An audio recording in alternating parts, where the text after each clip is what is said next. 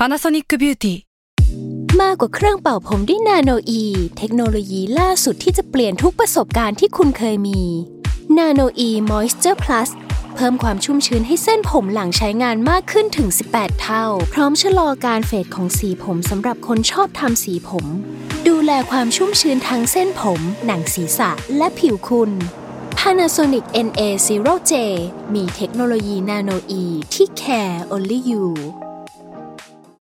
This episode is brought to you by Shopify. Whether you're selling a little or a lot, Shopify helps you do your thing, however you cha-ching. From the launch your online shop stage, all the way to the we just hit a million orders stage. No matter what stage you're in, Shopify's there to help you grow. Sign up for a $1 per month trial period at shopify.com slash special offer, all lowercase.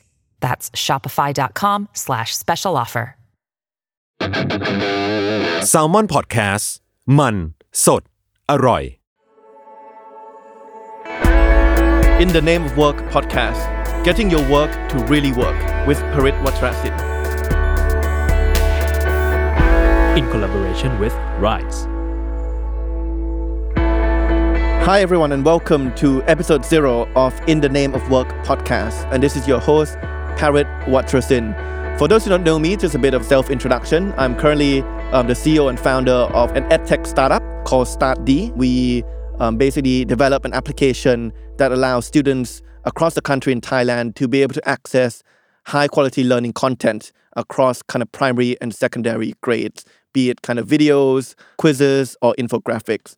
Before kind of getting into this startup, I had about two years working as a consultant at McKinsey and Company before leaving to enter politics and run unsuccessfully as a member of candidate for parliament in Thailand before stepping out to undertake and start my own startup. So that's kind of a bit of background for me. Now, when we talk about work, I think it's undeniable that work is an important part of everyone's life. If you do a quick calculation, and I actually tried this, right? So if you calculate the number of hours you spend working and you assume that you work kind of eight hours per day from when you're 20 years old to when you're 60, it actually means that your work comprises about 10 to 20% of your total life. Now, that is an, a relatively significant number given that you obviously spend um, a lot of the time kind of sleeping, right? But I think different people view work very differently, right? To some, work is something that is a bit of a burden. It's kind of eight hours per day you have to get through just so that you can make enough kind of income to support your, your expenses. But to others, on the other extreme end, work can be something that gives your life meaning. Right? Some people almost say that if they don't work, they're not quite sure what their true meaning is, or they can't quite find kind of their purpose to life. So I think a lot of people view work in kind of very different perspectives across um, these two extremes. Now, in theory, there is a saying that if you want to find the perfect work, or what they call ikigai, I K I G A I, then your perfect work consists of four conditions. One is doing something that you love, two is doing something you're good at, three is doing something you can be paid for, so then it generates income, and then four is doing something that the world needs, right? They say that if you kind of think about your job that you're doing at the moment, and if your job or your current work satisfy these four conditions, then that's basically the perfect work. Now, anyone listening can try and think about their current work and see how many of these four conditions are met.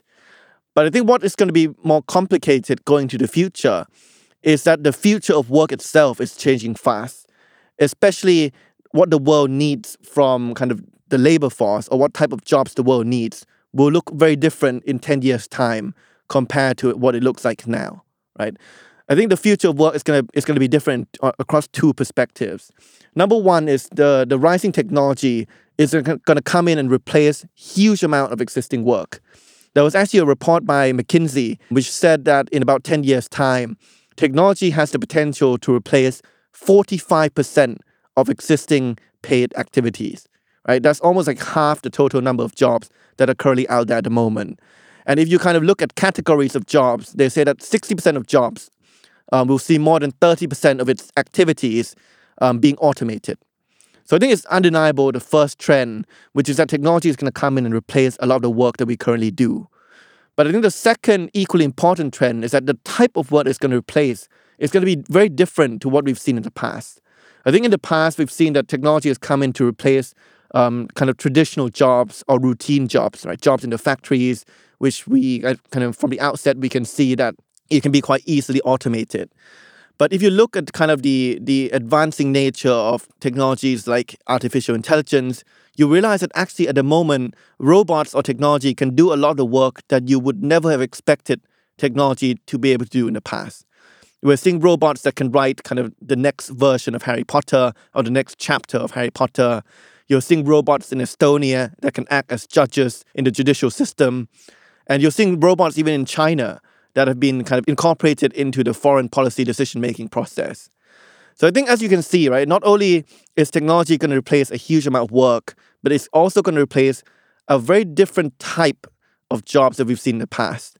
Now, in this podcast that we call In the Name of Work, what we're going to be doing is looking ahead to see what the future of work looks like and what type of skills would we need in order to make sure that our work remains relevant and effective in light of this changing technology.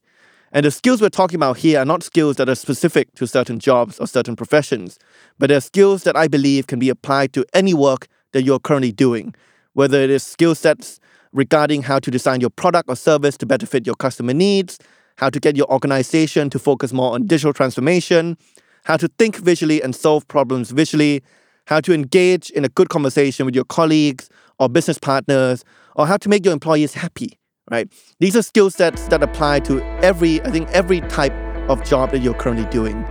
And I'm not going to be talking about these skill sets just on my own, but I'm going to be joined by business leaders across the globe who are going to be sharing their perspectives and expertise on these issues. And the way it's going to work is that I will first interview them in English for about an hour or so before summarizing the key points in Thai uh, for our local audiences here in Thailand. So do stay tuned in. I'm sure you'll get to learn many great tips and tricks on how to make your work more efficient, more effective, and more fun. Or as we like to say on this podcast, how to get your work to really work.